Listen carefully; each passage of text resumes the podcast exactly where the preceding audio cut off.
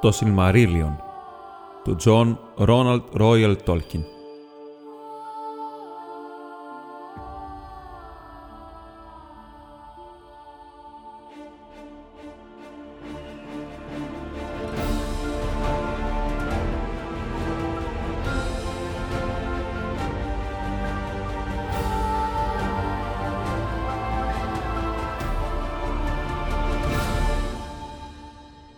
Ακάλαμπεθ. Η πτώση του Νούμενορ.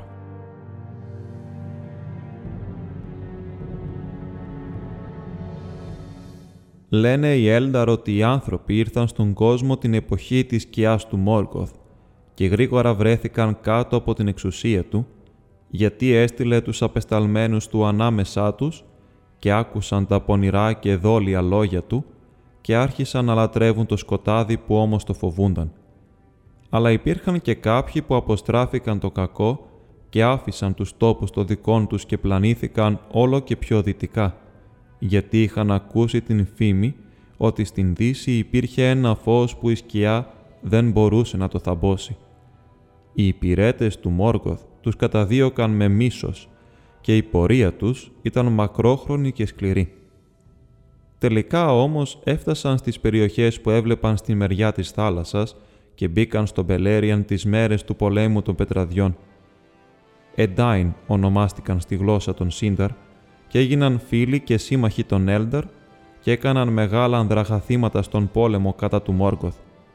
Από αυτούς προερχόταν από την πλευρά των πατέρων του ο λαμπερός Εαρέντιλ και στην οδή του Εαρέντιλ εξιστορείται πως το τέλος, όταν η νίκη του Μόργκοθ ήταν σχεδόν ολοκληρωτική, αυτός έφτιαξε το καράβι του Βίνκιλοτ, που οι άνθρωποι το ονόμασαν Ροθίνζιλ και ταξίδεψε σε θάλασσες αταξίδευτες, αναζητώντας ασταμάτητα το Βάλινορ, γιατί ποθούσε να παρουσιαστεί και να μιλήσει μπροστά στις δυνάμεις εκ μέρους των δύο γενών, μήπως οι Βάλαρ δείξουν νύκτο και τους στείλουν βοήθεια στην έσχατη ανάγκη τους.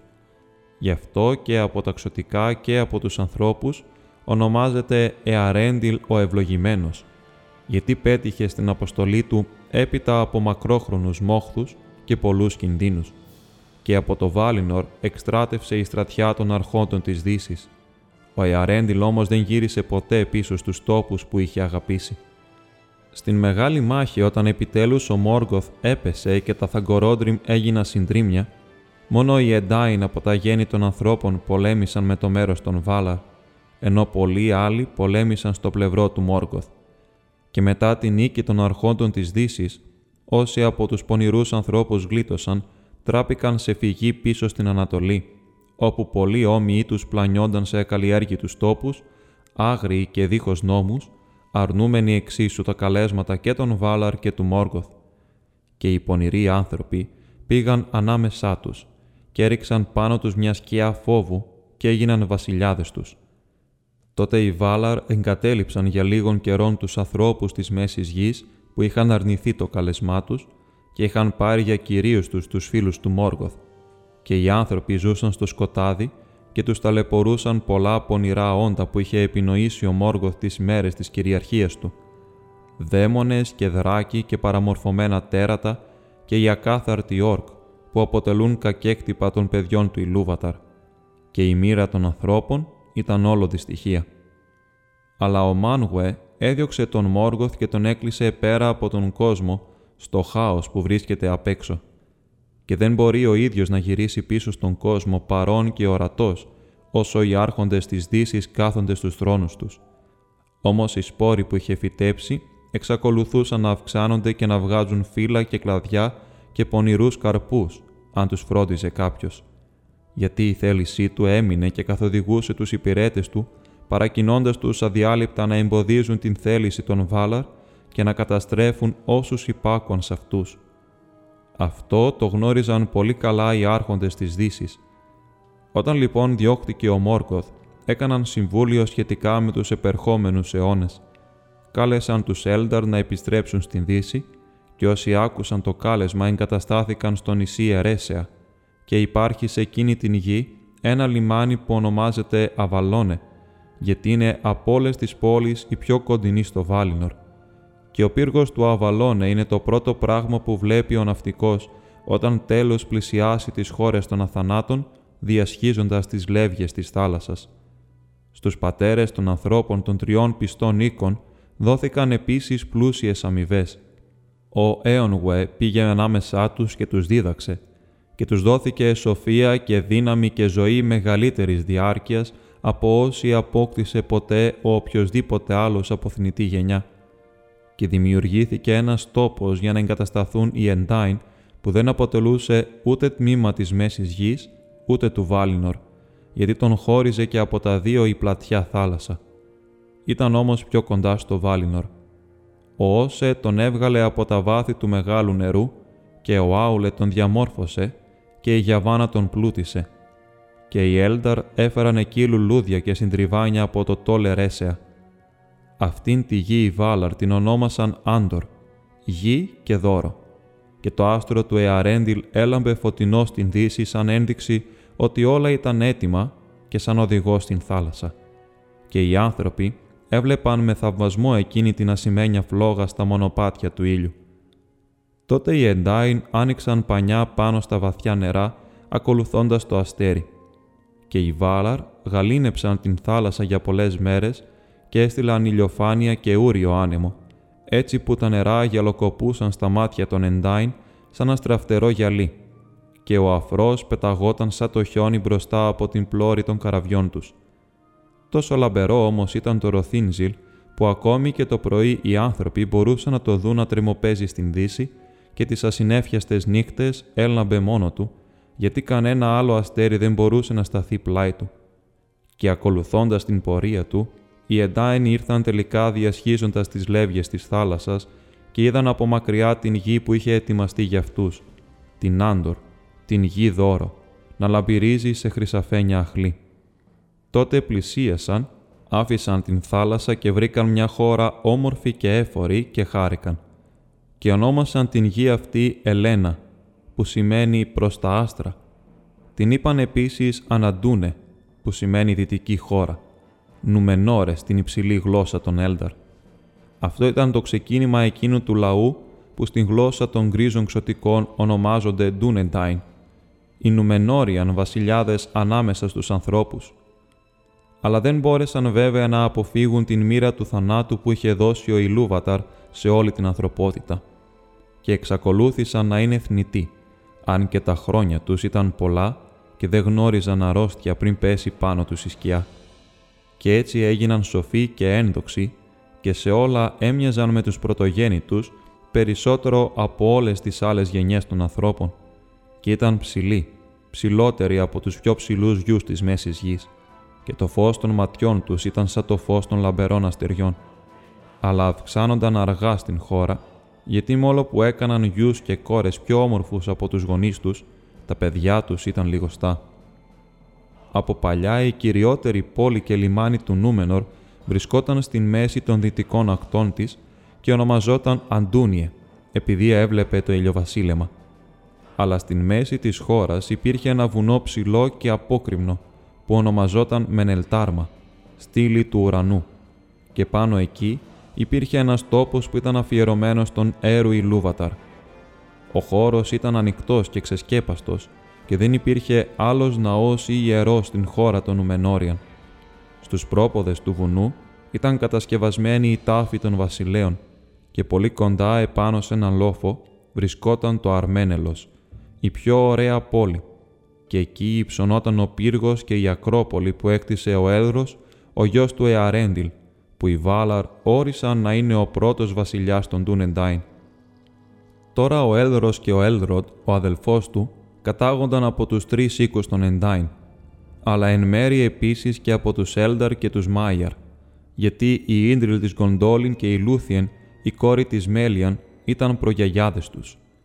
Οι Βάλαρ βέβαια δεν μπορούν να πάρουν το δώρο του θανάτου που ο Ιλούβαταρ έχει δώσει στους ανθρώπους, αλλά στην περίπτωση των μισοξωτικών ο Ιλούβαταρ τους έδωσε το δικαίωμα να κρίνουν και έκριναν ότι στους γιους του Εαρέντιλ έπρεπε να δοθεί η δυνατότητα να διαλέξουν την μοίρα τους. Και ο Έλδροτ διάλεξε να μείνει με τους πρωτογέννητους και σε αυτόν δόθηκε η ζωή των πρωτογέννητων. Αλλά στον Έλδρος που διάλεξε να γίνει βασιλιάς των ανθρώπων δόθηκαν πολλά χρόνια ζωής, πολλαπλάσια από εκείνα των ανθρώπων της Μέσης Γης.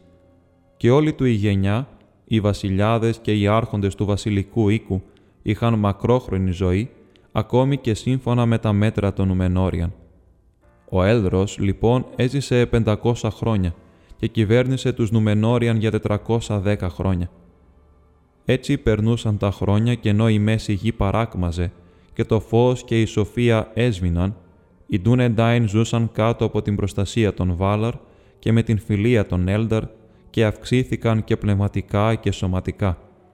Γιατί αν και εξακολουθούσε να χρησιμοποιεί την δική του γλώσσα αυτός ο λαός, οι βασιλιάδες και οι άρχοντές τους γνώριζαν και μιλούσαν επίσης την γλώσσα των ξωτικών που την είχαν μάθει τον καιρό της συμμαχίας τους και έτσι εξακολουθούσαν να έρχονται σε επαφή με τους Έλνταρ είτε της Ερέσεα είτε των δυτικών περιοχών της Μέσης Γης. Και οι σοφοί ανάμεσά τους έμαθαν επίσης και την υψηλή γλώσσα των Έλνταρ του ευλογημένου βασιλείου, στην οποία έχουν διασωθεί πολλές ιστορίες και τραγούδια από την αρχή του κόσμου και έφτιαξαν γράμματα και περγαμινές και βιβλία και έγραψαν σε αυτά πολλά σοφά και θαυμαστά την εποχή της ακμής του βασιλείου τους, που όλα είναι τώρα λησμονημένα. Έτσι, εκτός από τα ονόματά τους, όλοι οι άρχοντες των Νουμενόριαν είχαν επίσης και ονόματα στην γλώσσα των Έλνταρ και το ίδιο έγινε και με τις πόλεις και τα όμορφα μέρη που ίδρυσαν στο Νούμενορ και στις ακτές των δόθε περιοχών. Γιατί οι Ντούνεντάιν έγιναν άφθαστοι δεξιοτέχνες τόσο ώστε αν ήθελαν θα μπορούσαν πολύ εύκολα να ξεπεράσουν τους πονηρούς βασιλιάδες της Μέσης Γης στην διεξαγωγή πολέμων και στην κατασκευή όπλων, αλλά είχαν γίνει άνθρωποι της ειρήνης. Πάνω από όλες τις τέχνες καλλιεργούσαν την αυπηγική και την αυσιπλοεία και ήταν ναυτικοί που όμοιοι τους δεν πρόκειται να ξαναγίνουν από τότε που ο κόσμος άρχισε να παρακμάζει. Και το να ξανοίγονται στα πέλαγα ήταν το κυριότερο κατόρθωμα και περιπέτεια των σκληραγωγημένων παλικαριών στα ανέμελα νιάτα τους. Οι άρχοντες όμως του Βάλινορ τους απαγόρευσαν να ξανοίγονται πολύ μακριά προς την Δύση, έτσι που να μην μπορούν να δουν τις ακτές του Νούμενορ.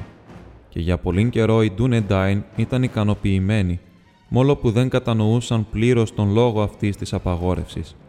Αλλά το σχέδιο του Μάνουε ήταν οι Νουμενόρια να μην μπουν στον πειρασμό να αναζητήσουν το ευλογημένο βασίλειο, ούτε να επιθυμήσουν να ξεπεράσουν τα όρια που είχαν μπει για την ευδαιμονία τους, επιδιώκοντας την αθανασία των Βάλαρ και των Έλνταρ και τις χώρες που όλα ήταν αιώνια.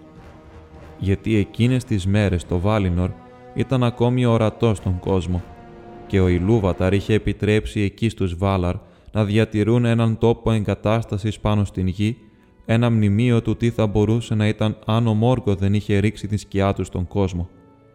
Αυτό το ήξεραν οι Νουμενόριαν πολύ καλά.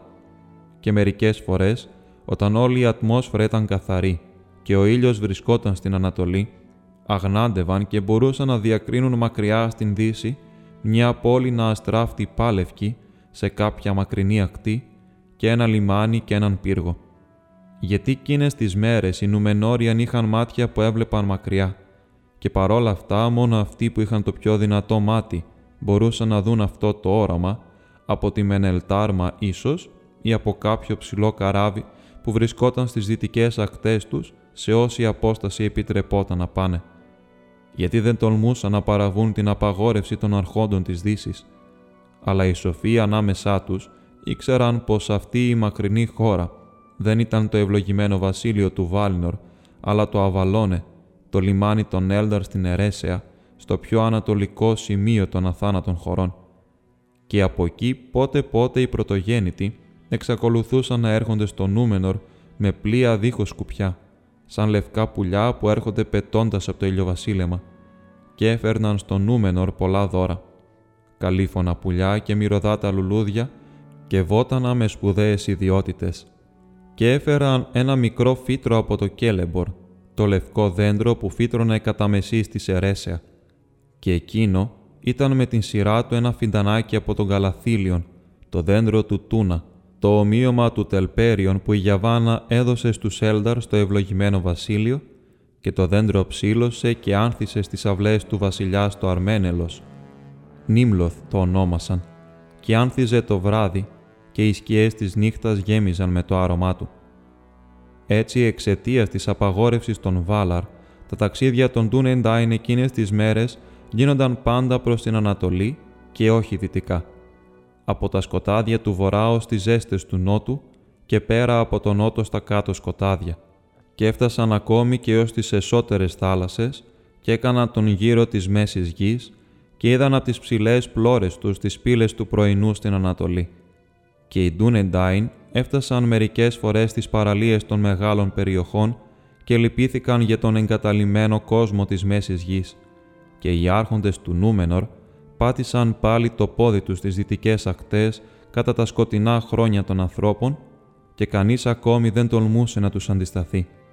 Γιατί οι περισσότεροι άνθρωποι εκείνης της εποχής που βρισκόταν κάτω από την σκιά είχαν γίνει τώρα αδύναμοι και φοβισμένοι. Και οι Νουμενόριαν με τον ερχομό τους ανάμεσά τους, τους δίδαξαν πολλά πράγματα. Έφεραν καλαμπόκι και κρασί και έμαθαν τους ανθρώπους πώς να σπέρνουν τους σπόρους και να τους αλέθουν. Τους έμαθαν να δουλεύουν το ξύλο και να δίνουν σχήμα στην πέτρα. Τους δίδαξαν να βάζουν τάξη στην ζωή τους, όποια και αν ήταν αυτή στους τόπους του γοργού θανάτου και της λίγης ευδαιμονίας. Τότε οι άνθρωποι της Μέσης Γης βρήκαν παρηγοριά και εδώ και εκεί στις δυτικές ακτές τα ακατοίκητα δάση λιγόστεψαν και οι άνθρωποι αποτείναξαν τον ζυγό των παιδιών του Μόργκοθ και ξέμαθαν τον φόβο του σκοταδιού. Και τιμούσαν την μνήμη των ψηλών θαλασσοβασιλιάδων και όταν εκείνοι έφυγαν τους ονόμασαν θεούς, ελπίζοντας πως θα επιστρέψουν. Γιατί τότε οι Νουμενόριαν δεν έμεναν ποτέ πολύ στην Μέση Γη, ούτε και έφτιαχναν κάποια δική τους εγκατάσταση. Στην Ανατολή έπρεπε να ταξιδεύουν, αλλά πάντα στην Δύση γύριζαν οι καρδιές τους. Αυτός ο πόθος γινόταν όλο και πιο έντονος με τα χρόνια και οι Νουμενόριαν άρχισαν να επιθυμούν την αθάνατη πόλη που έβλεπαν μακριά και η επιθυμία για αιώνια ζωή, το να ξεφύγουν από τον θάνατο και τον τελειωμό της απόλαυσης, θέργεψε μέσα τους. Και όσο η δύναμη και η δόξα τους αυξάνονταν, τόσο μεγάλωνε η ανησυχία τους. Γιατί μόλο που οι Βάλαρ είχαν αμύψει τους Ντούνεντάιν με μακρόχρονη ζωή, δεν μπορούσαν να τους αφαιρέσουν την κούραση του κόσμου που έρχεται στο τέλος και πέθαναν ακόμα και οι βασιλιάδες της γενιάς του Εαρέντιλ και η διάρκεια της ζωής τους ήταν μικρή στα μάτια των Έλνταρ.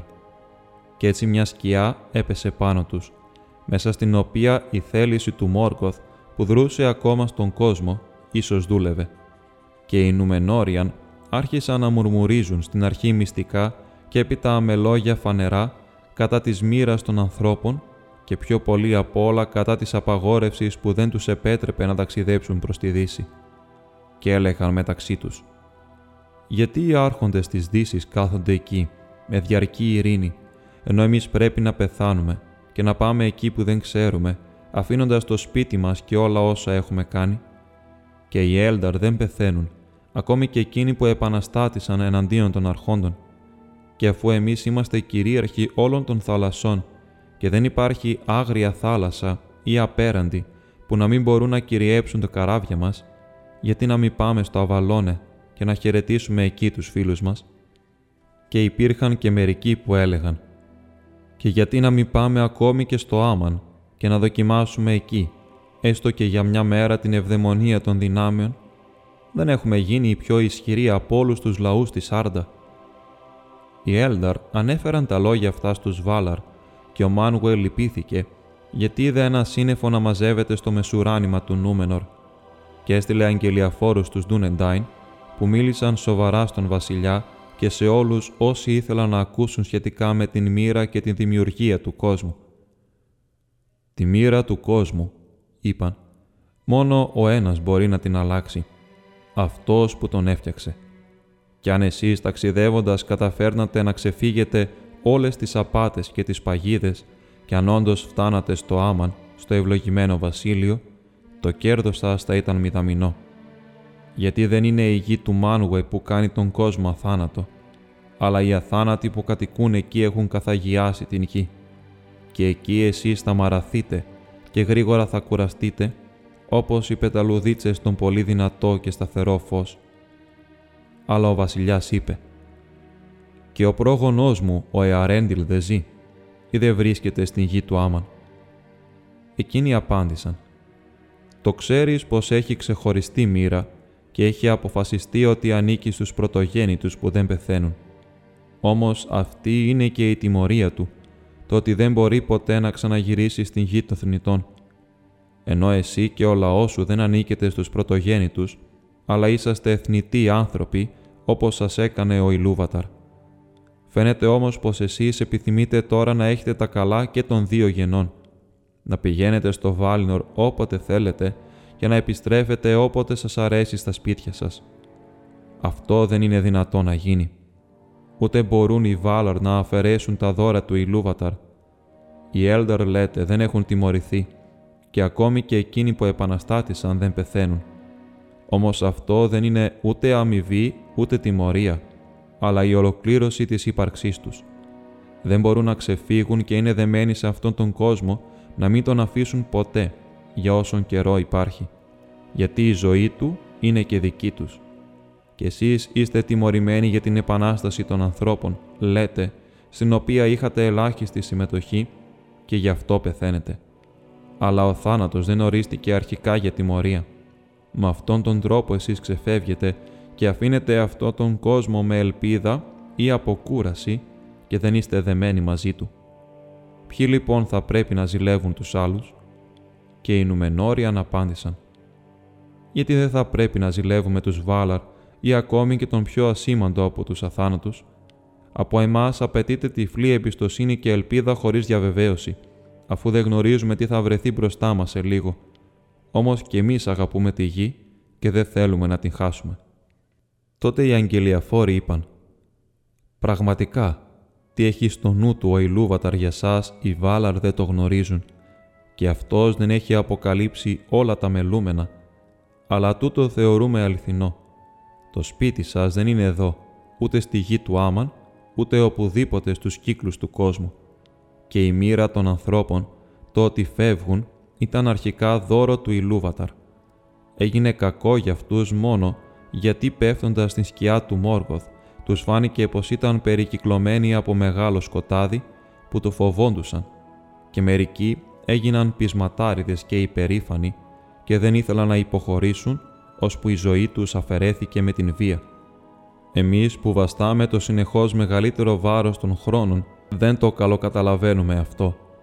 Αλλά αν αυτή η λύπη έχει ξαναγυρίσει και σας βασανίζει όπως λέτε, τότε εμείς φοβόμαστε ότι η σκιά σηκώνεται και μεγαλώνει ξανά στις καρδιές σας. Γι' αυτό, μόλο που είστε οι Ντούνεντάιν, οι καλύτεροι των ανθρώπων, που ξεφύγατε από την σκιά παλιότερα και πολεμήσατε με γενναιότητα εναντίον της, εμείς σας λέμε «προσέξετε». Η θέληση του έρου δεν μπορεί να αφισβητηθεί και οι Βάλαρ σοβαρά σας προειδοποιούν να μην απαρνηθείτε την εμπιστοσύνη που απαιτείται από εσά, μη τυχόν και γρήγορα ξαναγίνει δεσμός που θα σας περιορίζει περισσότερο να ελπίζετε ότι στο τέλος ακόμα και η πιο μικρή από τις επιθυμίες σας θα καρποφορήσει. Η αγάπη της Σάρντα μπήκε στην καρδιά σας από τον Ηλούβαταρ και αυτός δεν κάνει ό,τι κάνει άσκοπα. Όμως πολλές γενιές ανθρώπων, αγέννητων ακόμη, μπορεί να περάσουν πριν ο σκοπός αυτός γίνει γνωστός και θα αποκαλυφθεί σε εσάς και όχι στους Βάλαρ. Τα γεγονότα αυτά έγιναν τις μέρες του Ταρκυριάταν, του ναυπηγού και του Τάρ Αταναμίρ του γιού του. Ήταν άνθρωποι υπερήφανοι που αγαπούσαν τα πλούτη και έκαναν τους ανθρώπους της μέσης γης φόρου υποτελής και τώρα έπαιρναν αντί να δίνουν. Στον Τάρ Αταναμίρ ήταν που ήρθαν οι αγγελιαφόροι και αυτός ήταν ο 13ος βασιλιάς και στις μέρες του το βασίλειο του Νούμενορ είχε ζωή πάνω από 2.000 χρόνια και είχε φτάσει στο απόγειο της ευδαιμονίας του αν και όχι ακόμα στο απόγειο της δύναμής του. Ο Αταναμύρ όμως δυσαρεστήθηκε από τις συμβουλές των αγγελιαφόρων και ελάχιστα τις έλαβε υπόψη του. Και οι περισσότεροι από τον λαό του τον ακολούθησαν γιατί εξακολουθούσαν να θέλουν να ξεφύγουν από τον θάνατο τώρα που ζούσαν και όχι να περιμένουν με την ελπίδα. Και ο Αταναμύρ έζησε σε μεγάλη ηλικία προσκολλημένος στην ζωή πέρα από τον τελειωμό κάθε χαράς. Και ήταν ο πρώτος από τους Νουμενόριαν που έκανε κάτι τέτοιο αρνούμενος να αποχωρήσει από την ζωή, ώσπου ξεμοράθηκε και έγινε χούφταλο, αρνούμενος τον γιο του την βασιλεία στο απόγειο των ημερών του. Γιατί οι άρχοντες του Νούμενορ είχαν τη συνήθεια να παντρεύονται αργά στην διάρκεια της μακρόχρονης ζωής τους και να αποχωρούν και να αφήνουν την κυριαρχία στους γιους τους όταν εκείνοι ορίμαζαν στο σώμα και το νου. Τότε ο Τάραν Κάλιμον, ο γιος του Αταναμύρ, έγινε βασιλιάς και είχε και αυτό την ίδια νοοτροπία. Και στις μέρες του ο λαός του Νούμενορ χωρίστηκε. Από τη μια πλευρά ήταν οι περισσότεροι που ονομάζονταν οι άνθρωποι του βασιλιά, που έγιναν υπερήφανοι και αποξενώθηκαν από τους Έλνταρ και τους Βάλαρ. Και από την άλλη πλευρά ήταν οι λιγότεροι που ονομάζονταν Ελεντήλοι, οι ξωτικοφίλοι, γιατί μόνο που έμειναν πιστοί πραγματικά στον βασιλιά και τον οίκο του Έλδρος, επιθυμούσαν να διατηρήσουν την φιλία των Έλνταρ και άκουγαν τις συμβουλές των αρχόντων της Δύσης. Παρόλα αυτά, ακόμη και αυτοί που αυτοποκαλούνταν πιστοί, δεν μπόρεσαν να αποφύγουν εντελώς την αρρώστια του λαού τους και η ιδέα του θανάτου τους βασάνιζε.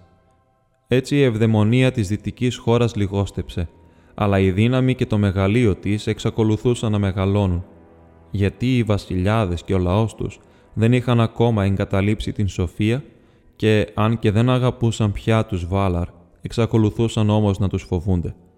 Δεν τολμούσαν να παραβούν ανοιχτά την απαγόρευση ή να ταξιδέψουν πέρα από τα καθορισμένα όρια.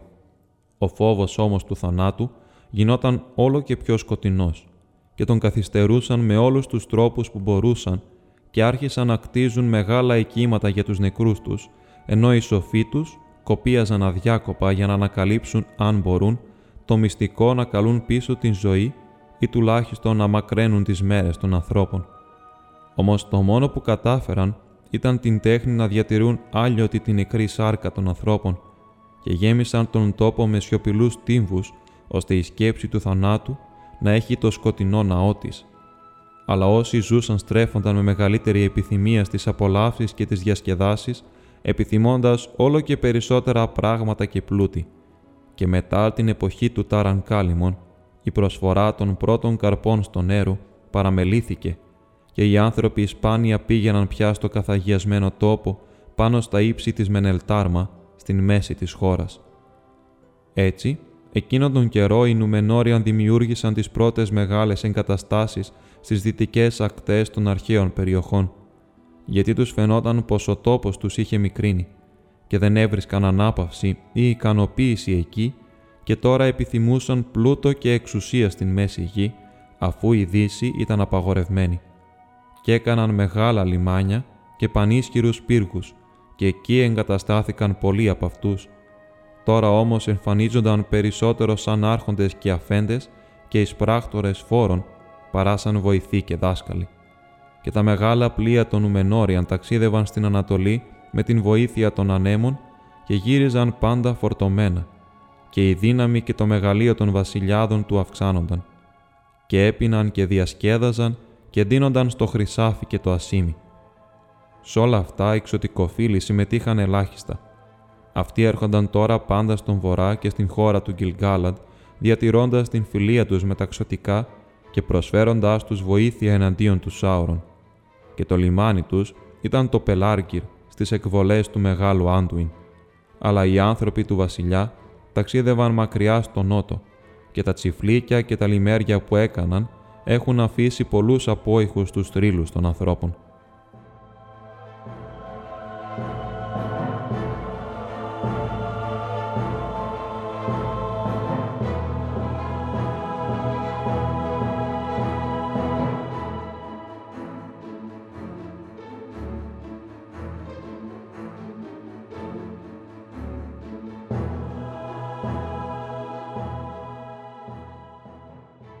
Αυτήν την εποχή, όπως αναφέρεται αλλού, εμφανίστηκε και πάλι στην μέση γη ο Σάουρον και μεγάλωσε και επέστρεψε πίσω στο κακό με το οποίο τον είχε αναθρέψει ο Μόργκοθ και είχε γίνει πανίσχυρο στην υπηρεσία του.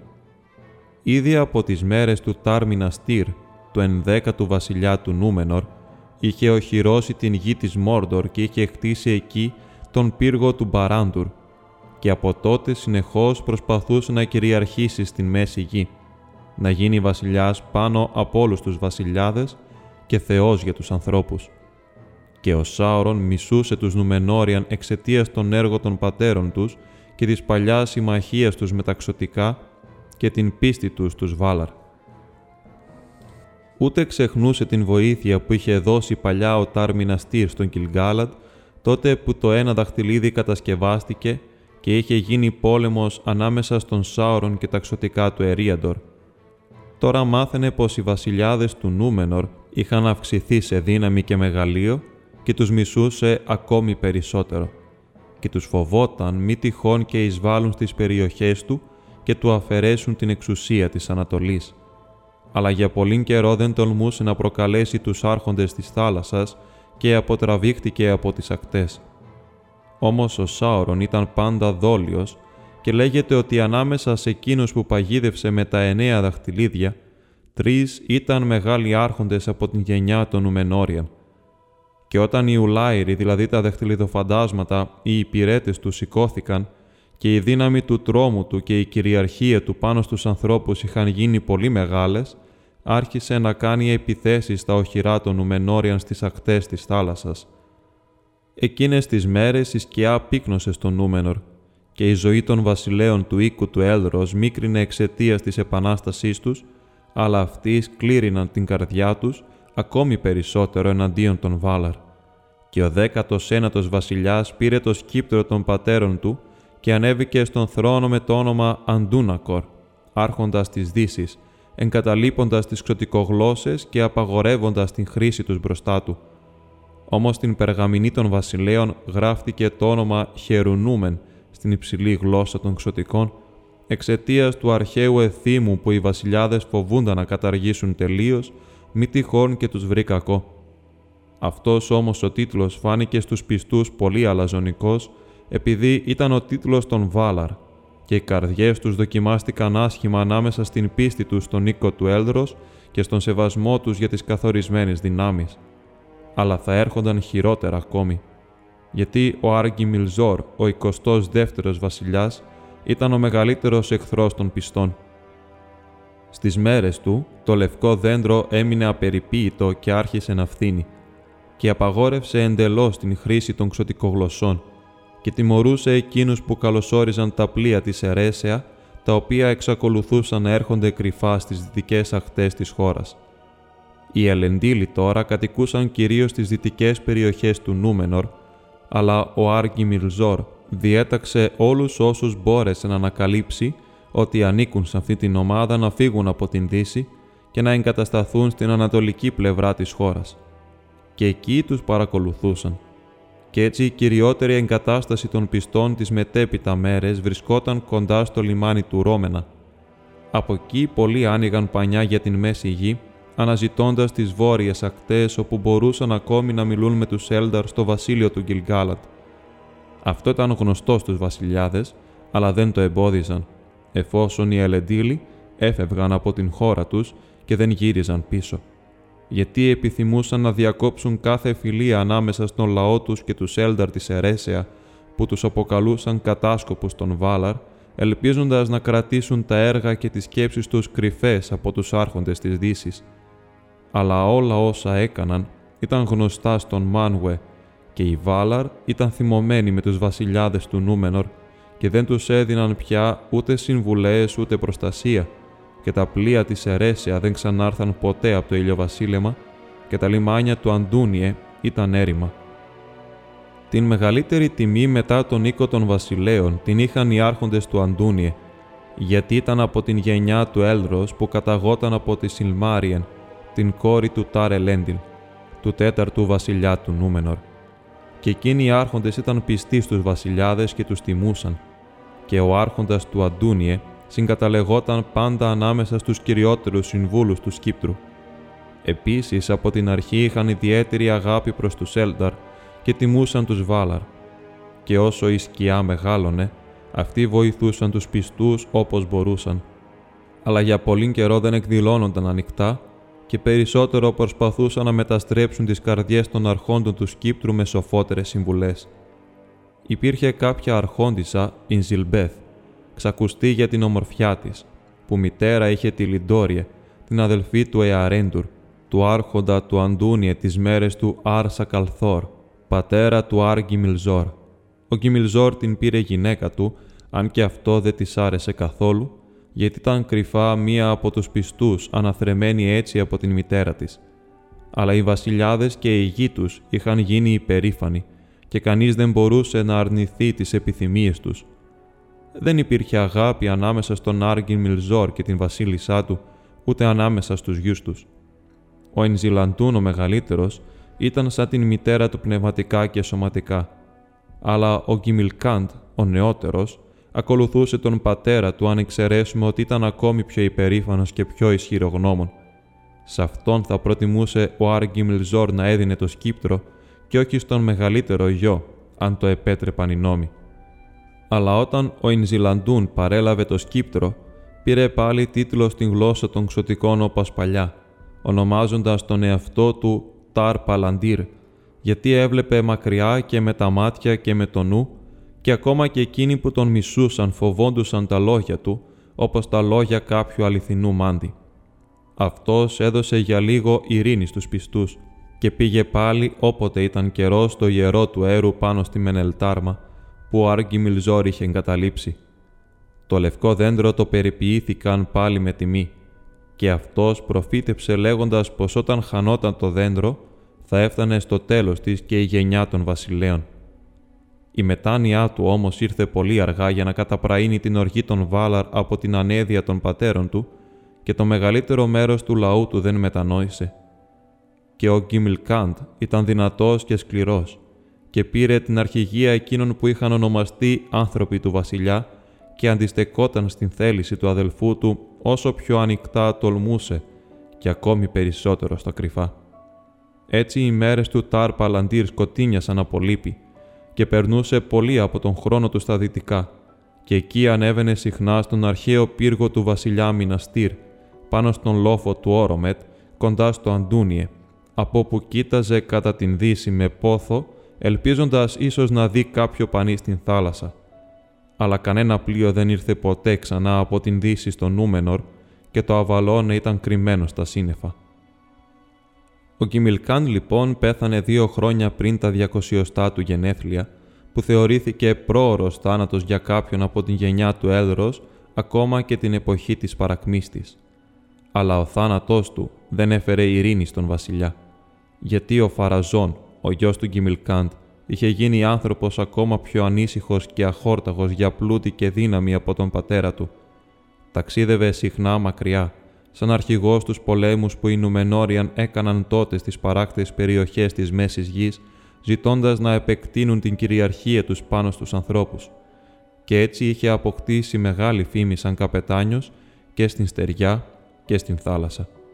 Και όταν επέστρεψε στο Νούμενορ, σαν έμαθε τον θάνατο του πατέρα του, οι καρδιές του λαού ήταν με το μέρος του, γιατί έφερε μαζί του μεγάλο πλούτο και ήταν τότε απλόχερος σε ό,τι έδινε και ο Τάρ Παλαντήρ κουράστηκε από τις λύπες και πέθανε. Δεν είχε γιο αλλά μόνο μια κόρη, που την είχε ονομάσει Μύριελ στην γλώσσα των ξωτικών. Και σε αυτήν τώρα δικαιωματικά και σύμφωνα με τους νόμους των Νουμενόριαν ερχόταν το σκύπτρο. Αλλά ο Φαραζόν την πήρε γυναίκα του παρά την θέλησή της, παρανομώντας και σε αυτό και στους νόμους του Νούμενορ, που δεν επέτρεπαν τον γάμο ακόμα και στον βασιλικό οίκο εκείνων που ήταν πιο στενοί συγγενείς από δεύτερα ξαδέλφια. Και όταν παντρεύτηκαν, άρπαξε το σκύπτρο στο χέρι του, παίρνοντας τον τίτλο Αρ Φαραζόν, Ταρκάλιον στην γλώσσα των ξωτικών, και άλλαξε το όνομα της βασίλισσάς του σε Αρ Ζιμράφελ. Ο πιο ισχυρός και πιο περήφανος από όλους εκείνους που κράτησαν το σκύπτρο των θαλασσοβασιλιάδων από την ίδρυση του Νούμενορ ήταν ο Αρ Φαραζόν ο Χρυσούς.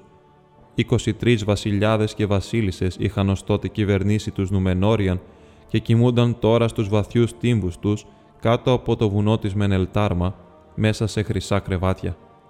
Και ο βασιλιάς, καθισμένος στον σκαλιστό του θρόνο στην πόλη του Αρμένελος, στο απόγειο της δόξας του, σκοτεινά συλλογιζόταν και πόλεμο σχεδίαζε.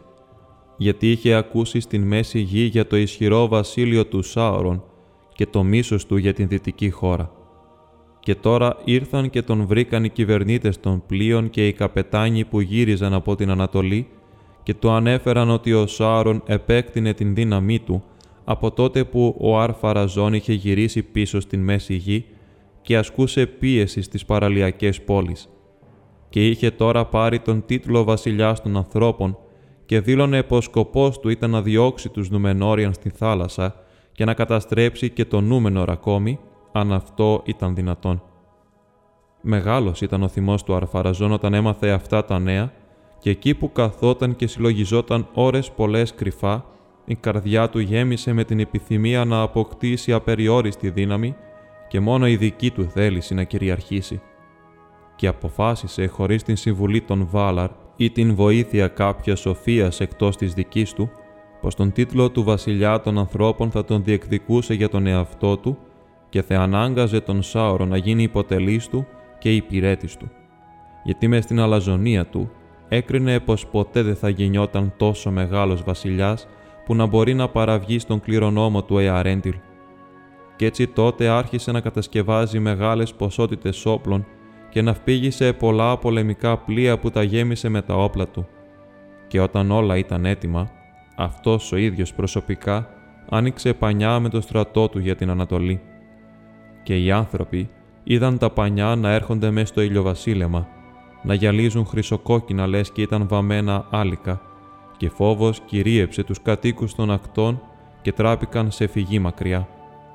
Ο στόλος όμως έφτασε τελικά σε εκείνο το μέρος που λεγόταν Ούμπαρ και ήταν το μεγάλο λιμάνι των Ουμενόριαν που κανένα χέρι δεν είχε κατασκευάσει.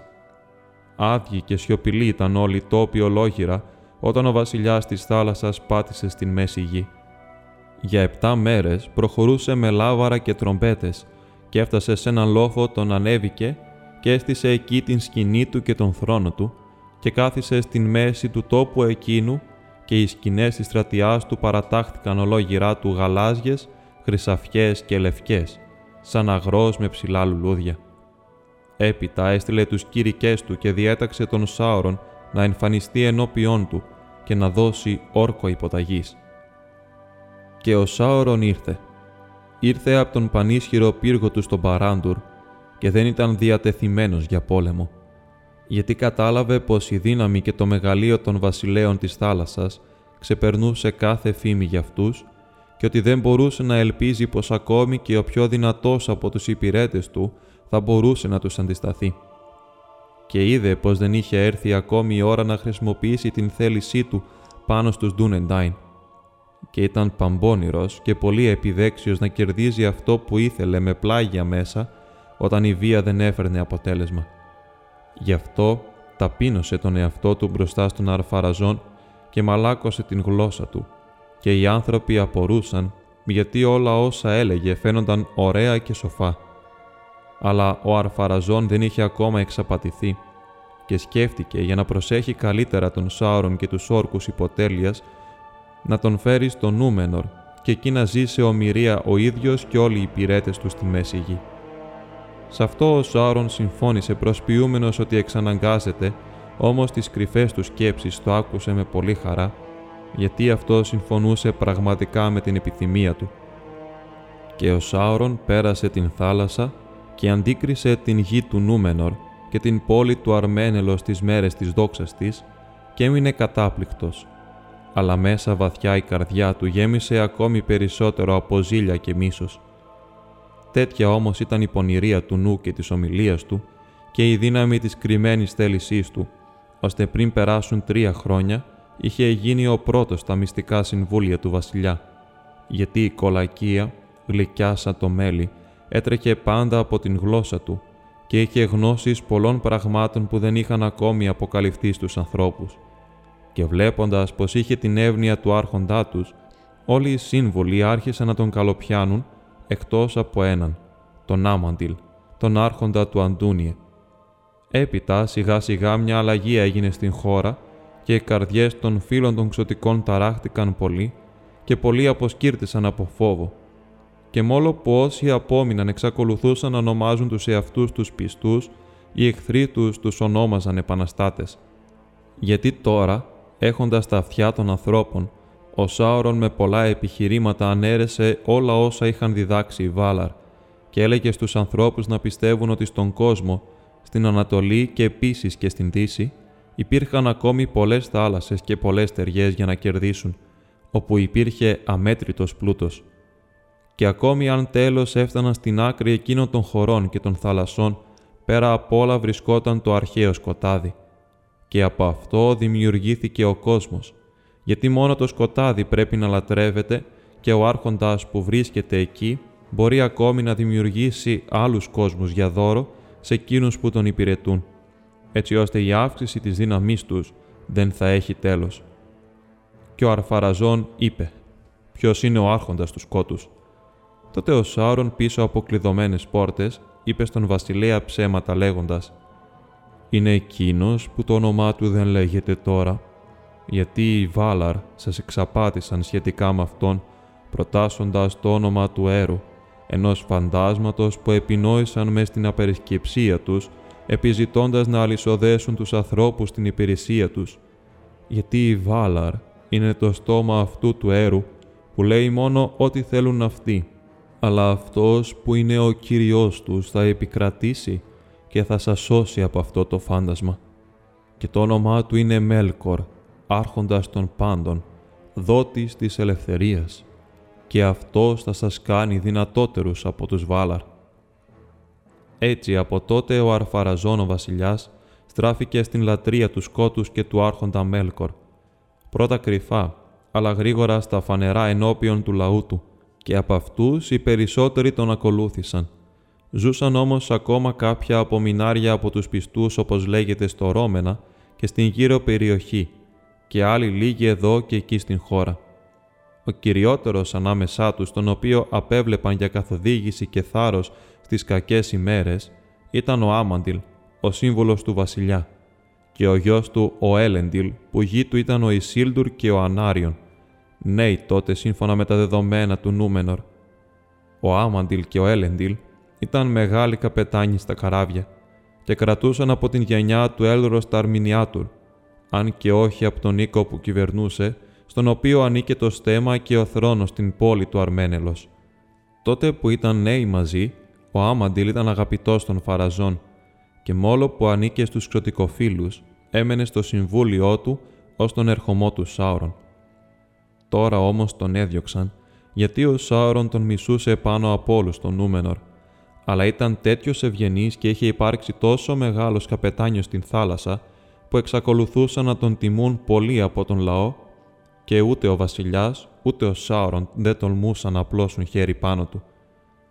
Κι έτσι ο Άμαντιλ αποτραβήχτηκε στο Ρώμενα, και όλους όσους εμπιστευόταν ότι του έμεναν ακόμη πιστοί, τους κάλεσε να πάνε εκεί κρυφά γιατί φοβόταν πως το κακό τώρα θα μεγάλωνε γρήγορα και όλοι οι εξωτικοφίλοι κινδύνευαν.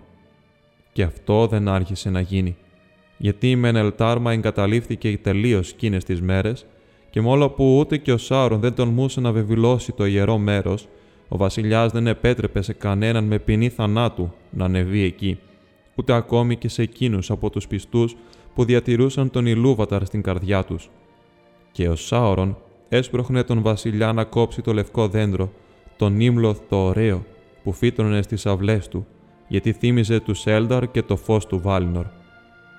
Αρχικά ο βασιλιάς δεν συμφωνούσε σε αυτό, επειδή πίστευε ότι η τύχη του οίκου του ήταν δεμένη με το δέντρο, όπως είχε προφητέψει ο Τάρ Παλαντήρ. Έτσι μέσα στην ανοησία του, αυτός που τώρα μισούσε τους Σέλνταρ και τους Βάλαρ, μάταια έμενε προσκολλημένος στην σκιά της παλιάς πίστης στο Νούμενορ. Όταν όμως ο Άμαντιλ άκουσε φήμε για τους κακούς σκοπούς του Σάουρον, λυπήθηκε κατάκαρδα, ξέροντας πως στο τέλος σίγουρα ο Σάουρον θα επέβαλε το θέλημά του. Τότε μίλησε στον Έλεντιλ και στους γιους του, υπενθυμίζοντας την ιστορία των δέντρων του Βάλινορ. Ο Ισίλτουρ δεν είπε λέξη, αλλά ξεκίνησε μια νύχτα και έκανε ένα κατόρθωμα για το οποίο έγινε αργότερα ξακουστός. Γιατί μπήκε μεταμφιεσμένος στο Αρμένελος και πήγε ως τις αυλές του βασιλιά που ήταν τώρα απαγορευμένες για τους πιστούς και έφτασε στο μέρος που βρισκόταν το δέντρο, το οποίο ήταν απαγορευμένο για όλους με διαταγή του Σάουρον. Το δέντρο το φύλαγαν μέρα νύχτα φρουρή που ήταν στην υπηρεσία του. Εκείνο τον καιρό το νύμλωθ ήταν σκοτεινό και δεν είχε άνθη, γιατί το φθινόπωρο τελείωνε και ο χειμώνας ήταν κοντά. Ο Ισίλντουρ πέρασε ανάμεσα από τους φρουρούς και έκοψε από το δέντρο έναν καρπό που κρεμόταν πάνω του και γύρισε να φύγει. Αλλά η φρουρά ξύπνησε και το επιτέθηκαν. Όμως αυτός κατάφερε να φύγει πολεμώντας αφού δέχτηκε πολλά τραύματα. Και ξέφυγε και επειδή ήταν μεταφιεσμένος δεν ανακάλυψαν ποιος άπλωσε χέρι στο δέντρο. Ο Ισίλντουρ τέλος μόλις που πρόφτασε να γυρίσει πίσω στο Ρόμενα και να παραδώσει τον καρπό στα χέρια του Άμαντιλ πριν τον εγκαταλείψουν οι δυνάμεις του. Τότε φύτεψαν τον καρπό κρυφά και ο Άμαντιλ τον ευλόγησε και έβγαλε ένα βλασταράκι που φούντωσε την άνοιξη. Όταν όμως άνοιξε το πρώτο του φύλλο, τότε ο Ισίλντουρ που ήταν για πολύ καιρόν άρρωστος και είχε πλησιάσει τον θάνατο, σηκώθηκε και δεν τον ενόχλησαν πια τα τραύματά του. Μόλις και πρόλαβα να το κάνουν αυτό, γιατί μετά την επίθεση ο βασιλιάς υποχώρησε στον Σάουρον και έκοψε το λευκό δέντρο. Και από τότε απαρνήθηκε ολοκληρωτικά την πίστη των προγόνων του. Ο Σάουρον όμως έβαλε να κτίσουν στο λόφο στη μέση της πόλης του Νουμενόριαν, στο χρυσό Αρμένελος, έναν τεράστιο ναό. Η βάση είχε κυκλικό σχήμα και εκεί οι τείχοι είχαν 15 μέτρα πάχος και η διάμετρος της βάσης ήταν 150 μέτρα και οι τείχοι είχαν 150 μέτρα ύψος από την γη και ήταν στεφανωμένοι με έναν τεράστιο θόλο. Και ο θόλος ήταν απ' έξω σκεπασμένος με ασίμι και υψωνόταν αστραφτερό στον ήλιο, έτσι που το φως του να φαίνεται από μακριά. Αλλά σύντομα το φως σκοτίνιασε και το ασίμι μαύρισε. Γιατί υπήρχε ένας βωμός με φωτιά στην μέση του ναού και στην κορυφή του θόλου υπήρχε ένα παράθυρο με κινητές γρίλες, από όπου έβγαινε μεγάλος καπνός και την πρώτη φωτιά πάνω στον βωμό ο Σάουρον την άναψε με τα κομμένα ξύλα του Νίμλοθ που τριζοβόλησε και χώνεψε. Οι άνθρωποι όμως απόρρισαν για τις αναθυμιάσεις που έβγαλε, έτσι που η χώρα σκεπάστηκε από ένα σύννεφο για επτά ημέρες, ώσπου σιγά σιγά έφυγε προς την δύση. Από τότε η φωτιά και ο καπνός ανέβαιναν ασταμάτητα, γιατί η δύναμη του Σάουρον αυξανόταν καθημερινά. Κι έτσι σε εκείνον τον ναό οι άνθρωποι έκαναν θυσίες τον Μέλκορ με αίμα, με βασανιστήρια και με μεγάλη κακία, ώστε εκείνος να τους απαλλάξει από τον θάνατο. Και τα θύματά τους πιο συχνά τα διάλεγαν ανάμεσα στους πιστούς, ποτέ όμως ανοιχτά με την κατηγορία ότι δεν λάτρευαν τον Μέλκορ, τον δότη της ελευθερίας, αλλά έψαχναν περισσότερο να βρουν αφορμή ότι μισούσαν τον βασιλιά και επαναστατούσαν εναντίον του, ή ότι μηχανογραφούσαν εναντίον συγγενών τους με ψέματα και δηλητήρια. Αυτές οι κατηγορίες ήταν κατά το μεγαλύτερο μέρος ψεύτικες, όμως εκείνες οι μέρες ήταν πικρές, γιατί το μίσος γεννά μίσος. Παρόλα αυτά ο θάνατος δεν έφυγε από την χώρα, αλλά ερχόταν μάλλον νωρίτερα και πιο συχνά και με πολλές φοβερές μορφές. Γιατί ενώ παλιά οι άνθρωποι γερνούσαν σιγά σιγά και ξάπλωναν τέλος να κοιμηθούν όταν κουράζονταν πια από τον κόσμο, Τώρα τρέλα και αρρώστιες τους κατάτριχαν και φοβόντουσαν να πεθάνουν και να πάνε στο σκοτάδι στο βασίλειο του άρχοντα που είχαν διαλέξει και μέσα στην αγωνία τους έδιναν κατάρες στον εαυτό τους.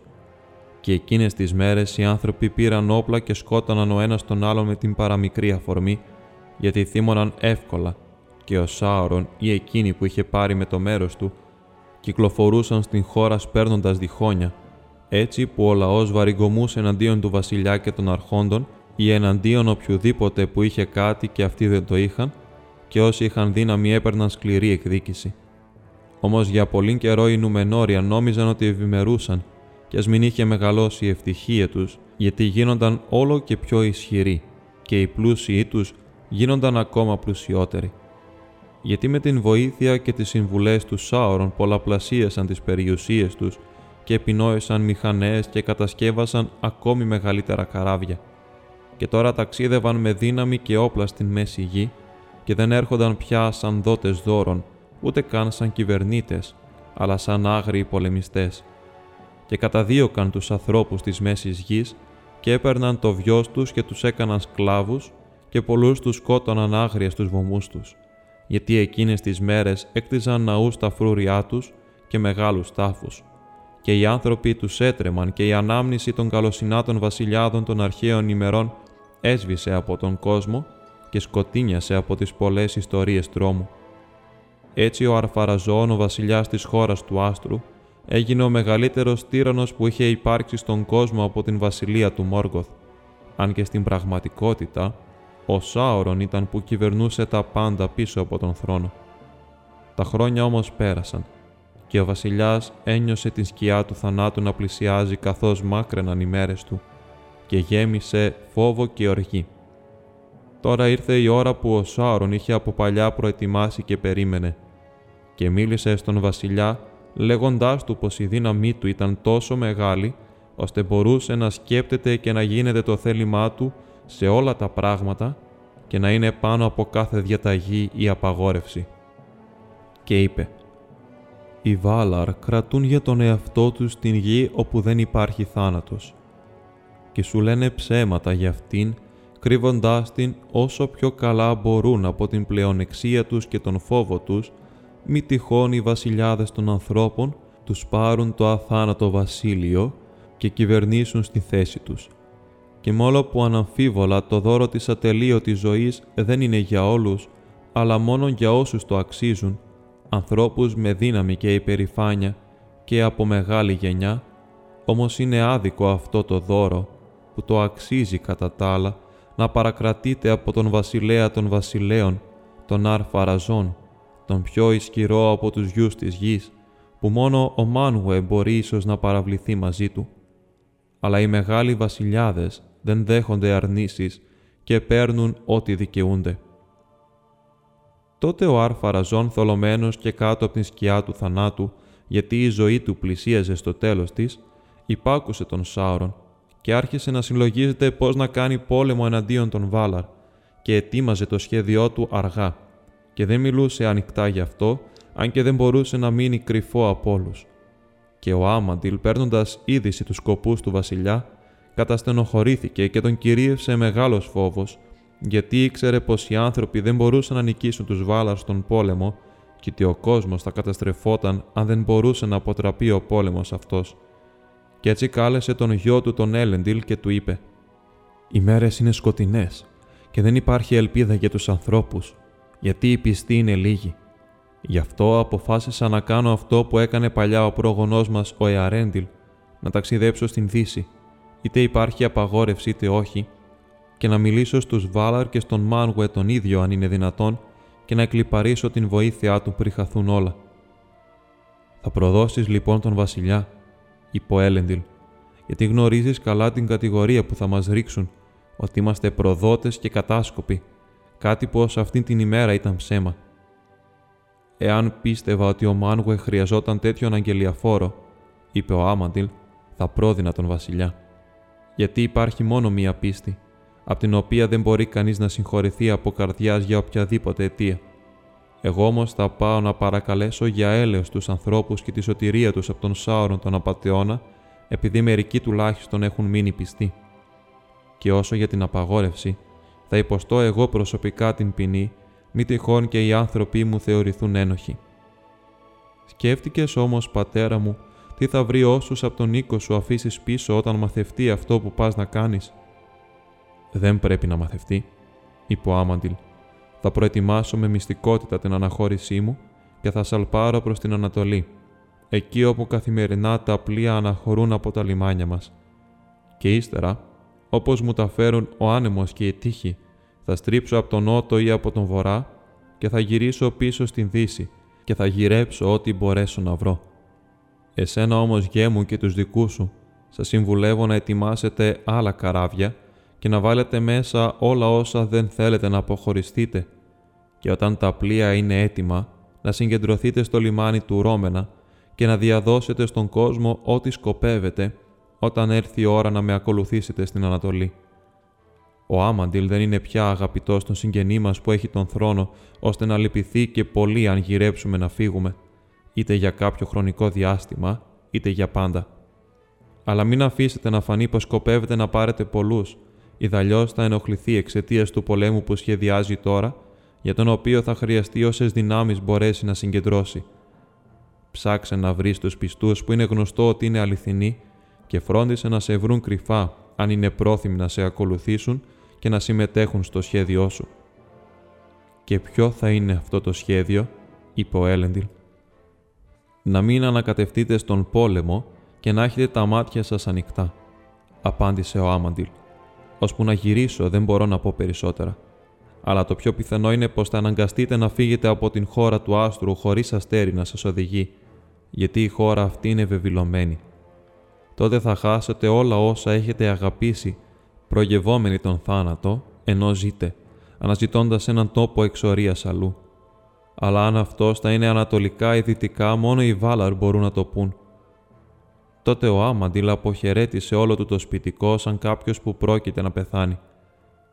«Γιατί», είπε, «μπορεί κάλλιστα να αποδειχθεί πως δεν θα με ξαναδείτε ποτέ, κι εγώ μπορεί να μην σας στείλω κάποιο σημάδι όπως ο Εαρέντιλ πολύ παλιά. Αλλά γρηγορείτε, γιατί το τέλος του κόσμου που έχουμε γνωρίσει πλησιάζει τώρα». Λέγεται ότι τη νύχτα ο Άμαντιλ σήκωσε πανιά με ένα μικρό καράβι και έβαλε πλώρη αρχικά για την Ανατολή και ύστερα άλλαξε πορεία και γύρισε δυτικά και πήρε μαζί του τρεις υπηρέτες πολύ αγαπητούς του και ποτέ κανείς δεν άκουσε ή είδε κάτι για αυτούς στον κόσμο τούτο, ούτε υπάρχει ιστορία ή κάποια υπόθεση για την μοίρα τους. Οι άνθρωποι δεν μπορούσαν να σωθούν για δεύτερη φορά με τέτοια πρεσβεία και για την προδοσία του Νούμενορ δεν υπήρχε εύκολη συγχώρεση. Ο Έλεντιλ όμω έκανε όλα όσα του είχε πει ο πατέρας του και τα πλοία του ήταν αγκυροβολημένα στην ανατολική ακτή της χώρας και οι πιστοί επιβίβασαν τις γυναίκες και τα παιδιά τους και τα κοιμήλια τους και μεγάλα αποθέματα από τα αγαθά τους. Υπήρχαν εκεί πράγματα ομορφιάς και δύναμης από αυτά που οι Νουμενόριαν είχαν κατασκευάσει τις μέρες της σοφίας τους, σκεύη και κοσμήματα και περγαμινές με σοφά έργα γραμμένα με κόκκινο και μαύρο μελάνι. Και είχαν επτά σφαίρες το δώρο των Έλνταρ, αλλά στο πλοίο του Ισίλντουρ φύλαγαν το νέο δεντράκι το βλαστάρι του όμορφου Νίμλοθ, και έτσι ο Έλεντιλ ήταν έτοιμος και δεν συμμετείχε στα πονηρά έργα εκείνων των ημερών και είχε πάντοτε το νου του για το σημάδι που δεν ερχόταν. Αργότερα πήγε κρυφά στις δυτικές ακτές και αγνάντευε την θάλασσα, γιατί η ψυχή του ήταν γεμάτη θλίψη και λαχτάρα. Αγαπούσε πολύ τον πατέρα του αλλά δεν μπορούσε να διακρίνει τίποτα έξω από τους τόλους του αρφαραζών που συγκεντρώνονταν στα δυτικά λιμάνια. Από παλιά λοιπόν στο νησί του Νούμενορ, ο καιρός ήταν πάντα ο κατάλληλος, σύμφωνα με τις ανάγκες και τις προτιμήσεις των ανθρώπων. Η βροχή στον καιρό της και πάντοτε με μέτρο, και το φως του ήλιου πότε πιο ζεστό και πότε πιο δροσερό, και η άνεμη από την θάλασσα. Και όταν ο αέρας ερχόταν από την δύση, σε πολλούς φαινόταν πως ήταν γεμάτος από ένα άρωμα, φευγαλαίο αλλά γλυκό, που συγκινούσε την καρδιά, λες κι ήταν από λουλούδια που ανθίζουν πάντα στα θάνατα λιβάδια και δεν έχουν ονόματα στους τόπους των θνητών. Όλα αυτά όμως είχαν αλλάξει τώρα και ο ίδιος ο ουρανός είχε σκοτεινιάσει και είχε καταιγίδες και βροχές και χαλάζει τις μέρες εκείνες και βίαιους άνεμους. Και συχνά πυκνά κάποιο μεγάλο καράβι των Νουμενόριαν να βαγούσε και δεν γύριζε στο λιμάνι, αν και τέτοιο κακό δεν τους είχε συμβεί από την ανατολή του άστρου. Και από την δύση ερχόταν πότε-πότε τα βράδια ένα μεγάλο σύννεφο σε σχήμα αετού με τις φτερούγες απλωμένες στον βορρά και τον νότο και σιγά σιγά σηκωνόταν κρύβοντας το ηλιοβασίλεμα και κατά μαύρη νύχτα σκέπαζε τον Νούμενορ και κάποιοι από τους αετούς έφερναν αστραπές κάτω από τα φτερά τους και βροντές αντιχούσαν ανάμεσα στην θάλασσα και το σύννεφο. Τότε οι άνθρωποι φοβήθηκαν. «Κοιτάξτε τους αετούς των αρχόντων της δύσης, φώναζαν. Οι αετοί του Μάνγο ήρθαν πάνω από τον Νούμενορ και έπεφταν με το πρόσωπο κατά γης. Τότε μερικοί μετανοούσαν για λίγο, αλλά άλλοι έκαναν πέτρα την καρδιά τους και έσιαν τις γροθιές τους εναντίον του ουρανού λέγοντας «Οι άρχοντες της δύσης συνόμωτούν εναντίον μας χτυπούν πρώτοι. Το επόμενο χτύπημα θα είναι δικό μας. Αυτά τα λόγια τα είπε ο ίδιος ο βασιλιάς, αλλά τα είχε επινοήσει ο Σάουρον. Τώρα οι κεραυνοί αυξήθηκαν και σκότωναν ανθρώπους στους λόφους και στα χωράφια και στους δρόμους της πόλης και ένας φλεγόμενος κεραυνός έπεσε πάνω στον θόλο του ναού και τον έσχισε στα δύο και τυλίχτηκε στις φλόγες. Αλλά ο ναός αυτός καθ' αυτός δεν έπαθε τίποτα και ο Σάουρον πήγε και στάθηκε στην κορυφή και προκαλούσε τους κεραυνούς δίχως να παθαίνει τίποτα. και την ώρα εκείνη οι άνθρωποι τον είπαν Θεό και έκαναν ό,τι και αν τους ζητούσε. Όταν λοιπόν ήρθε ο τελευταίος Ιωνός, δεν του έδωσαν την παραμικρή σημασία. Η γη άρχισε να τρέμει κάτω από τα πόδια τους και ένα βοκητό σαν υπόγεια βροντί ανακατευόταν με τη μανία της θάλασσας και καπνός άρχισε να βγαίνει από την κορυφή της Μενελτάρμα. Και ο Αρφαραζόν έκανε ό,τι μπορούσε για να επισπεύσει τους εξοπλισμούς του. Και τότε οι στόλοι των Ουμενόριαν μαύρισαν την θάλασσα στα δυτικά της χώρας και έμοιαζαν αρχιπέλαγος με χίλια νησιά και τα κατάρτια τους έμοιαζαν σαν δάσος πάνω στα βουνά και τα πανιά τους σαν μελαχολικό σύννεφο και τα λάβαρά τους ήταν χρυσά και μαύρα και τα πάντα περίμεναν το σύνθημα του Αρφαραζών και ο Σάωρον αποσύρθηκε στον εσώτατο κύκλο του ναού και οι άνθρωποι του έφεραν θύματα για να καούν. Τότε, την ώρα που έφευγε η μέρα, οι αετοί των αρχόντων της δύσης σηκώθηκαν και σε διάταξη μάχης πλησίαζαν παρετεταγμένοι σε μια σειρά που δεν φαινόταν το τέλος της. Και όπως έρχονταν, οι φτερούγες τους άνοιγαν όλο και πιο πολύ, αρπάζοντας τον ουρανό. Η δύση όμως έκαιγε κόκκινη πίσω τους και αυτοί έλαμπαν λες κι ήταν πυρακτωμένοι από την φλόγα μεγάλης οργής, έτσι που όλο το νούμενο ορφωτίστηκε σαν από φωτιά που σιγοκαίει και οι άνθρωποι κοιτούσαν τα πρόσωπα των συνανθρώπων τους και τους φαινόταν ότι ήταν κόκκινα από θυμό. Τότε ο Αρφαραζόν σκλήρινε την καρδιά του και επιβιβάστηκε στο πανίσχυρο καράβι του, το Αλκαρόντας, το κάστρο της θάλασσας, με τα πολλά κουπιά και τα πολλά κατάρτια, το μαύρο και χρυσό. Και εκεί έβαλαν τον θρόνο του Αρφαραζόν. Έπειτα φόρεσε την πανοπλία του και την κορώνα του και είπε να ανεβάσουν την σημαία του και έδωσε το σύνθημα να σηκώσουν τις άγκυρες και την ώρα εκείνη οι τρομπέτες του Νούμενορ υπερκάλυψαν τις βροντές. Έτσι οι στόλοι των Νουμενόριαν κινήθηκαν εναντίον της απειλής της δύσης. Ο άνεμος ήταν λιγοστός, αλλά είχαν πολλά κουπιά και πολλούς γεροδεμένους κλάβους να κοπηλατούν κάτω από τον φόβο του μαστιγίου. Ο ήλιος έδισε και απλώθηκε μεγάλη σιωπή. Σκοτάδι έπεσε στην γη και η θάλασσα έμενε ακίνητη, ενώ ο κόσμος περίμενε τι θα τον έβρισκε. Αργά-αργά οι στόλοι χάθηκαν από τα μάτια αυτών που αγνάντευαν στα λιμάνια και τα φώτα τους έσβησαν και τους πήρε η νύχτα. Και το πρωί δεν φαινόταν τίποτα, γιατί είχε σηκωθεί αέρας από την Ανατολή και τους είχε πάρει μακριά και παραβίασαν την απαγόρευση των Βάλαρ και μπήκαν στις απαγορευμένες θάλασσες, πλέοντας με πολεμική διάθεση εναντίον των αθανάτων για να τους πάρουν με την βία την αιώνια ζωή μέσα στους κύκλους του κόσμου.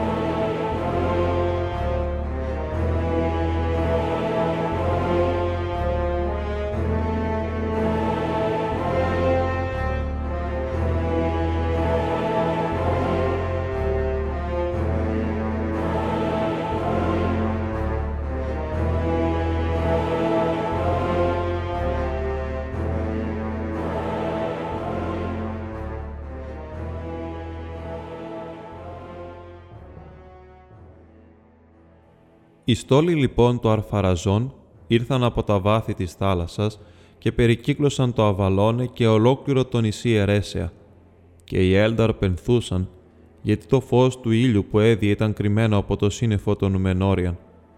Και τέλος ο Αρφαραζών έφτασε και ως το Άμαν, το ευλογημένο βασίλειο και τις ακτές του Βάλινορ, και τα πάντα εξακολουθούσαν να είναι σιωπηλά και η μοίρα κρεμόταν από μια κλωστή γιατί ο Αρφαραζόν αφή ταλαντεύτηκε στο τέλος και παραλίγο να γυρίσει πίσω. Η καρδιά του δίλιασε όταν είδε τις σιωπηλές ακτές και είδε το τανί κουέτιλ να λάμπει, λευκότερο και από το χιόνι, πιο παγωμένο και από τον θάνατο, σιωπηλό, αμετακίνητο, τρομερό σαν την σκιά από το φως του Ιλούβαταρ. Αλλά τώρα αφέντης του ήταν η περηφάνεια και τέλος άφησε το πλοίο του και βγήκε στην παραλία διεκδικώντας τη γη για δική του, αν κανένας δεν ερχόταν να πολεμήσει για αυτήν. Και η στρατιά των Ουμενόριαν στρατοπέδευσε πανίσχυρη ολόγυρα από τον Τούνα, όπου όλοι οι Έλνταρ είχαν αποτραβηχτεί. Τότε ο Μάνουε πάνω στο βουνό επικαλέστηκε τον Ιλούβαταρ και για την ώρα εκείνη οι Βάλαρ παρέδωσαν την διακυβέρνηση της Σάρντα. Ο Ιλούβαταρ όμως έδειξε την δύναμή του και άλλαξε την μορφή του κόσμου και ένα μεγάλο χάσμα άνοιξε στην θάλασσα ανάμεσα στο Νούμενορ και τις χώρες των αθανάτων και τα νερά έπεσαν μέσα του και ο θόρυβος και ο καπνός από τους καταράχτες έφτασε έως τον ουρανό και όλος ο κόσμος σύστηκε και όλοι οι στόλοι των Νουμενόριαν τραβήχτηκαν κατά την Άβυσσο και καταποντίστηκαν και τους κατάπιε η γη για πάντα. Ο Αρφαραζόν όμως ο βασιλιάς και οι εθνητοί πολεμιστές που είχαν πατήσει το πόδι τους στην γη του Άμαν θαύτηκαν κάτω από τα βουνά που έπεσαν. Εκεί λέγεται μένουν φυλακισμένοι στις σπηλιές των λησμονημένων ως την τελευταία μάχη και την ημέρα της κρίσεως. Αλλά η γη του Άμαν και το νησί Ερέσεα των Έλνταρ έφυγαν και απομακρύθηκαν, ώστε να μην μπορούν ποτέ πια να τα φτάσουν οι άνθρωποι. Και η Άντορ, η γη Δώρο, το νούμενορ των βασιλέων, η Ελένα του άστρου του Εαρέντιλ καταστράφηκε εντελώς, γιατί ήταν κοντά στην ανατολική πλευρά του μεγάλου χάσματος και τα θεμέλια της γκρεμίστηκαν και έπεσε και την πήρε το σκοτάδι και δεν υπάρχει πια. Και τώρα δεν υπάρχει κανένας τόπος στην μέση γη που να διατηρείται η μνήμη της εποχής που δεν υπήρχε το κακό. Γιατί ο Ηλούβαταρ έριξε πίσω τις μεγάλες θάλασσες δυτικά της μέσης γης και τους άδειους τόπους στα ανατολικά της και δημιουργήθηκαν καινούργιες στεριές και νέες θάλασσες και ο κόσμος μίκρινε γιατί το Βάλινορ και η Αρέσια απομακρύθηκαν από αυτόν στην περιοχή των κρυμμένων πραγμάτων. Σε απρόσμενη ώρα για τους ανθρώπους ήρθε η μοίρα την 31η μέρα μετά την αναχώρηση των στόλων.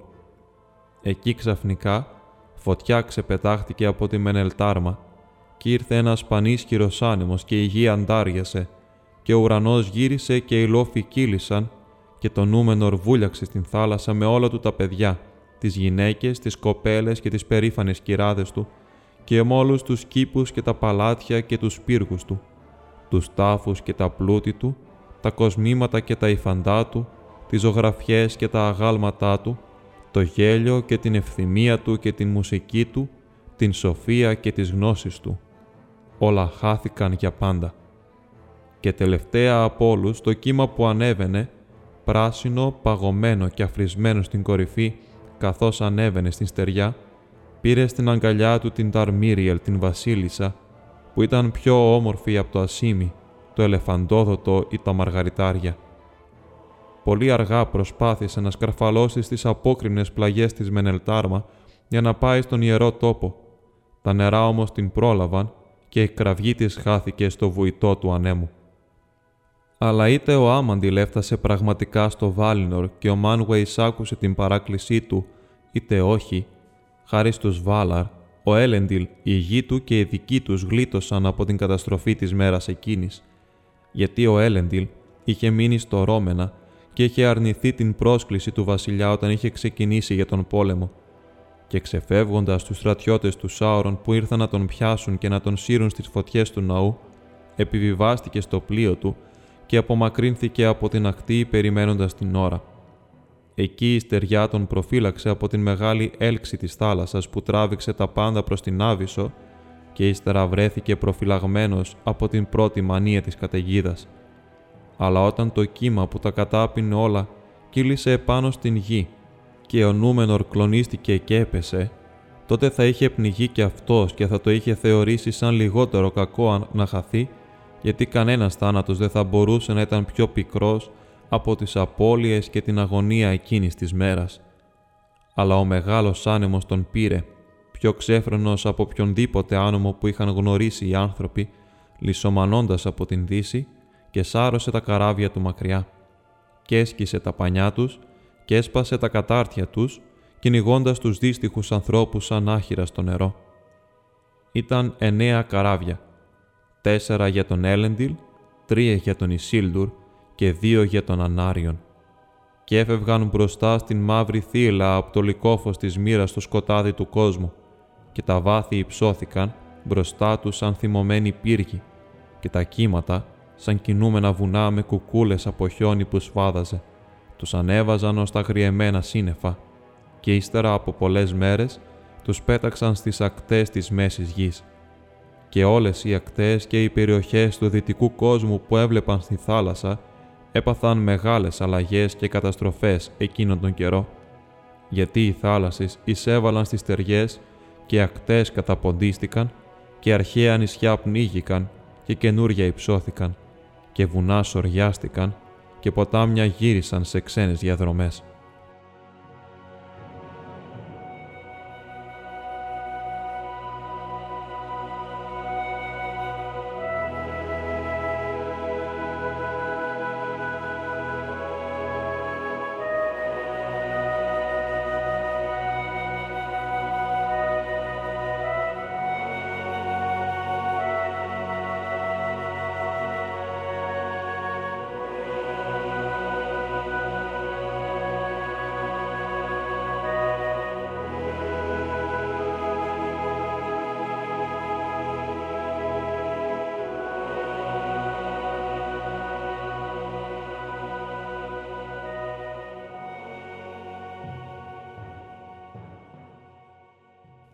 Αργότερα, ο Έλεντιλ και η γη του ίδρυσαν βασίλεια στην Μέση Γη και μόλο που η γνώση και η τέχνη τους δεν ήταν παρά ένας απόϊχος από ό,τι ήταν πριν έρθει ο Σάουρον στο Νούμενορ, όμως φάνηκαν πολύ σπουδαία στους άγριους ανθρώπους του κόσμου. Και πολλά εξιστορούνται αλλού για τα κατορθώματα των κληρονόμων του Έλεντιλ στην εποχή που ακολούθησε και για τους αγώνες τους εναντίον του Σάουρον που δεν είχαν ακόμη τελειώσει γιατί και ο ίδιος ο Σάωρον είχε πλημμυρίσει μεγάλο φόβο από την οργή των Βάλαρ και την τιμωρία που επέβαλε ο Έρους σε γη και σε θάλασσα. Αυτή ήταν πολύ μεγαλύτερη από ό,τι είχε επιδιώξει, γιατί αυτός είχε ελπίσει μόνο στον θάνατο των Νουμενόριαν και στην ήττα του υπερήφανου βασιλιά τους. Και ο Σάωρον, καθισμένος στο μαύρο του κάθισμα στη μέση του ναού, είχε γελάσει όταν άκουσε τις τρομπέτες του αρφαραζών να σαλπίζουν για μάχη και πάλι γέλασε όταν άκουσε τις βροντές της καταιγίδας και τρίτη φορά εκεί που γελούσε με τις σκέψεις του και συλλογιζόταν τι θα κάνει τώρα στον κόσμο, αφού ξεφορτώθηκε για πάντα του Σεντάιν, τον βρήκε το κακό στην μέση του γέλιου του και ο θρόνος του και ο ναός του έπεσαν στην Άβυσσο. Ο Σάωρον όμως δεν ήταν αποθνητή σάρκα και αν και τώρα έχασε την μορφή εκείνη με την οποία είχε κάνει τόσο κακό, έτσι που ποτέ πια δεν μπορούσε να εμφανιστεί ωραίος στα μάτια των ανθρώπων, όμως το πνεύμα του ανέβηκε από τα βάθη και πέρασε σαν ίσκιος και μαύρος άνεμος πάνω από την θάλασσα και ήρθε πίσω στην μέση γη και στην Μόρντορ που ήταν το σπίτι του.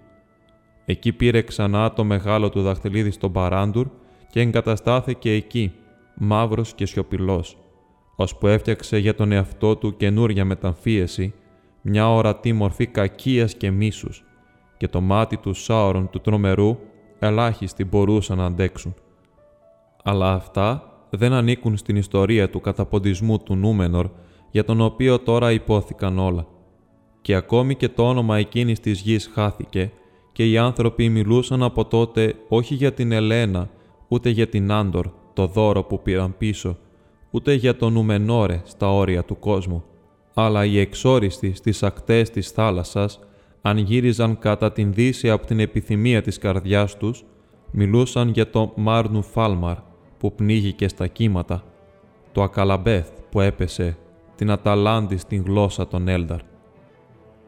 Ανάμεσα στους εξόριστους, πολλοί πίστευαν ότι η κορυφή της Μενελτάρμα της στήλης του ουρανού δεν καταποντίστηκε για πάντα, αλλά σηκώθηκε ξανά πάνω από τα κύματα ένα μοναχικό νησί χαμένο στα απέραντα νερά, γιατί ήταν τόπος καθαγιασμένος και ακόμα και στις μέρες του Σάωρον κανένας δεν τον είχε βεβηλώσει. Και υπήρχαν μερικοί από την γενιά του Εαρέντιλ που αργότερα το αναζήτησαν, γιατί λεγόταν από τους σοφούς ότι οι παλιοί άνθρωποι που έβλεπαν μακριά μπορούσαν να δουν από τη Μενελτάρμα μια αναλαμπή της αθάνατης χώρας. Γιατί και μετά την καταστροφή οι καρδιές των Ντούνεντάιν εξακολουθούσαν να είναι στραμμένες δυτικά και μόλο που ήξεραν ότι ο κόσμος είχε αλλάξει, έλεγαν «Το Αβαλόν έχει εξαφανιστεί από την γη και την χώρα του Άμαν την έχουν πάρει μακριά και στον κόσμο της τωρινής σκοτεινιάς δεν μπορούν να βρεθούν. Όμως κάποτε υπήρχαν, επομένως υπάρχουν ακόμη στην πραγματικότητα και στο ολοκληρωμένο σχήμα του κόσμου, όπως είχε επινοηθεί στην αρχή. Γιατί οι Ντούνεντάιν ισχυρίζονταν πως ακόμη και εθνητοί άνθρωποι, αν είχαν ευλογία, θα μπορούσαν να δουν σε άλλες εποχές από εκείνη τη ζωή των σωμάτων τους και πάντοτε επιθυμούσαν να ξεφύγουν από τις σκιές της εξορίας τους και να δουν με κάποιον τρόπο το αθάνατο φως. Γιατί η λύπη της σκέψης του θανάτου τους είχε ακολουθήσει και πέρα από τα βάθη της θάλασσας. Κι έτσι, κάποιοι μεγάλοι θαλασσοπόροι από αυτούς εξακολουθούν να ψάχνουν τις άδειες θάλασσες, ελπίζοντας να συναντήσουν το νησί της Μενελτάρμα και εκεί να δουν κάποιο όραμα των πραγμάτων που υπήρχαν, αλλά δεν το έβρισκαν. Και όσοι ταξίδευαν μακριά, έβρισκαν μόνο καινούριε χώρες, αλλά τις έβρισκαν όπως και τις παλιές να υπόκεινται στον θάνατο και όσοι ταξίδευαν ακόμη πιο μακριά, δεν έκαναν παρά μια ζώνη γύρω από την γη και γύριζαν κατάκοποι τελικά στο σημείο από όπου ξεκίνησαν και έλεγαν «Όλοι οι δρόμοι τώρα είναι κυρτοί». Έτσι στις μετέπειτα μέρες, κάτι με τα ταξίδια των καραβιών, κάτι από τις παραδόσεις και την τέχνη των άστρων, οι βασιλιάδες των ανθρώπων ήξεραν πως ο κόσμος είχε πραγματικά γίνει στρογγυλός και παρόλα αυτά οι Έλδαρ εξακολουθούσαν να έχουν την άδεια να φεύγουν και να πηγαίνουν στην αρχαία Δύση και στο Αβαλώνε, αν ήθελαν. Επομένως, οι σοφοί των ανθρώπων έλεγαν ότι η ευθεία οδός έπρεπε να υπάρχει ακόμη για εκείνους που είχαν την άδεια να την βρουν και δίδασκαν ότι ενώ ο καινούριος κόσμος είχε υποχωρήσει, ο παλιός δρόμος και το μονοπάτι της ανάμνησης της δύσης εξακολουθούσαν να υπάρχουν σαν μεγάλη αόρατη γέφυρα που περνούσε μέσα από τον αέρα που αναπνέουμε και πετούμε, που τώρα ήταν κυρτός όπως και ο κόσμος ήταν κυρτός και διέσχιζε το ήλμεν που η σάρκα χωρίς βοήθεια δεν μπορεί να αντέξει, ώσπου έφτανε στο Τόλε Ρέσεα, το μοναχικό νησί, και ίσως και πιο πέρα στο Βάλινορ, όπου οι Βάλαρ εξακολουθούν να ζουν και να παρακολουθούν την εξέλιξη της ιστορίας του κόσμου. Και ιστορίες και φήμες κυκλοφορούσαν στις θαλασσινές ακτές για θαλασσοπόρους και ανθρώπους εγκαταλειμμένους στην θάλασσα, που από κάποια τύχη ή χάρη ή εύνοια των Βάλαρ κατάφεραν να μπουν στην ευθεία οδό και να δουν το πρόσωπο του κόσμου να χαμηλώνει πίσω τους και έτσι να φτάσουν στις φωτισμένες με λάμπες από βάθρες του Αβαλώνε ή ακόμα και στις τελευταίες παραλίες στα όρια του Άμαν και εκεί να αντικρίσουν το λευκό βουνό φοβερό και πανέμορφο πριν πεθάνουν.